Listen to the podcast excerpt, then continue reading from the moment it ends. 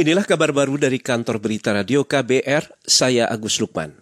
Komisi Yudisial mencatat selama enam bulan terakhir tahun ini mereka menerima sekitar 1.300-an laporan pengaduan masyarakat terkait dengan putusan pengadilan. Ketua Bidang Pengawasan Hakim Joko Sasmito mengatakan laporan yang diterima Komisi Yudisial sebagian besar adalah laporan masyarakat yang langsung ditujukan ke lembaga tersebut. Sebagian lain adalah laporan masyarakat yang berupa tembusan.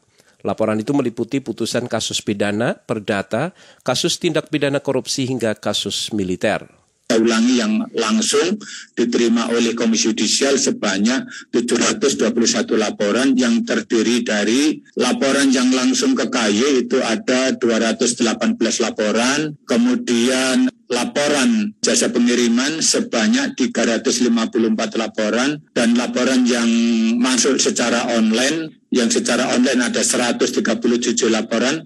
Laporan yang eh, berdasarkan hasil informasi ada 12 laporan Ketua Bidang Pengawasan Hakim di Komisi Yudisial Joko Sasmito mengatakan badan peradilan yang paling banyak dilaporkan masyarakat ke Komisi Yudisial adalah Lembaga Peradilan Umum, mencapai 400-an laporan.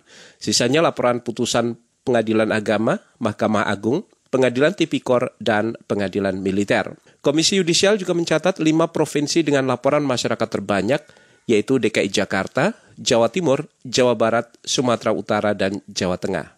Bergeser ke lantai bursa, indeks harga saham gabungan IHSG hari ini ditutup melemah 28 poin ke posisi 6.858. Saham-saham di sektor teknologi memimpin pelemahan penutupan IHSG sore ini. Kelompok 45 saham unggulan atau indeks LQ45 juga turun 7 poin ke posisi 967. Frekuensi perdagangan saham di Bursa Efek Indonesia tercatat sebanyak 1,2 juta kali transaksi dengan total 23 miliar lembar saham diperdagangkan senilai 9,3 triliun rupiah. Nilai tukar rupiah terhadap dolar Amerika Serikat ditutup menguat ke level 14.993 per 1 dolar Amerika. Ini menguat dibanding penutupan akhir pekan lalu, di mana rupiah saat itu berada di level 15.013 rupiah per 1 dolar Amerika. Kita ke Jawa Timur, kasus demam berdarah dengue atau DBD mengganas di Kabupaten Banyuwangi. Kepala Dinas Kesehatan Kabupaten Banyuwangi, Amir Hidayat mengatakan, sejak Januari hingga Juli tahun ini, Dinas Kesehatan setempat mencatat ada hampir 300 orang terjangkit DPD dan 8 orang meninggal. Amir mengatakan pergantian musim menjadi salah satu penyebab meningkatnya kasus DBD di Banyuwangi ini kan musim apa pergantian musim. Jadi pancaroba ini hujan ada apa intensitas yang sering di beberapa waktu dan beberapa waktu juga itu matahari muncul dan itu terang Nah itu menjadikan suhu di tempat penampungan air yang pada saat hujan itu menjadi suhu yang optimum untuk perkembangan Aedes aegypti. Nah sebenarnya lingkungan ini sangat berpengaruh.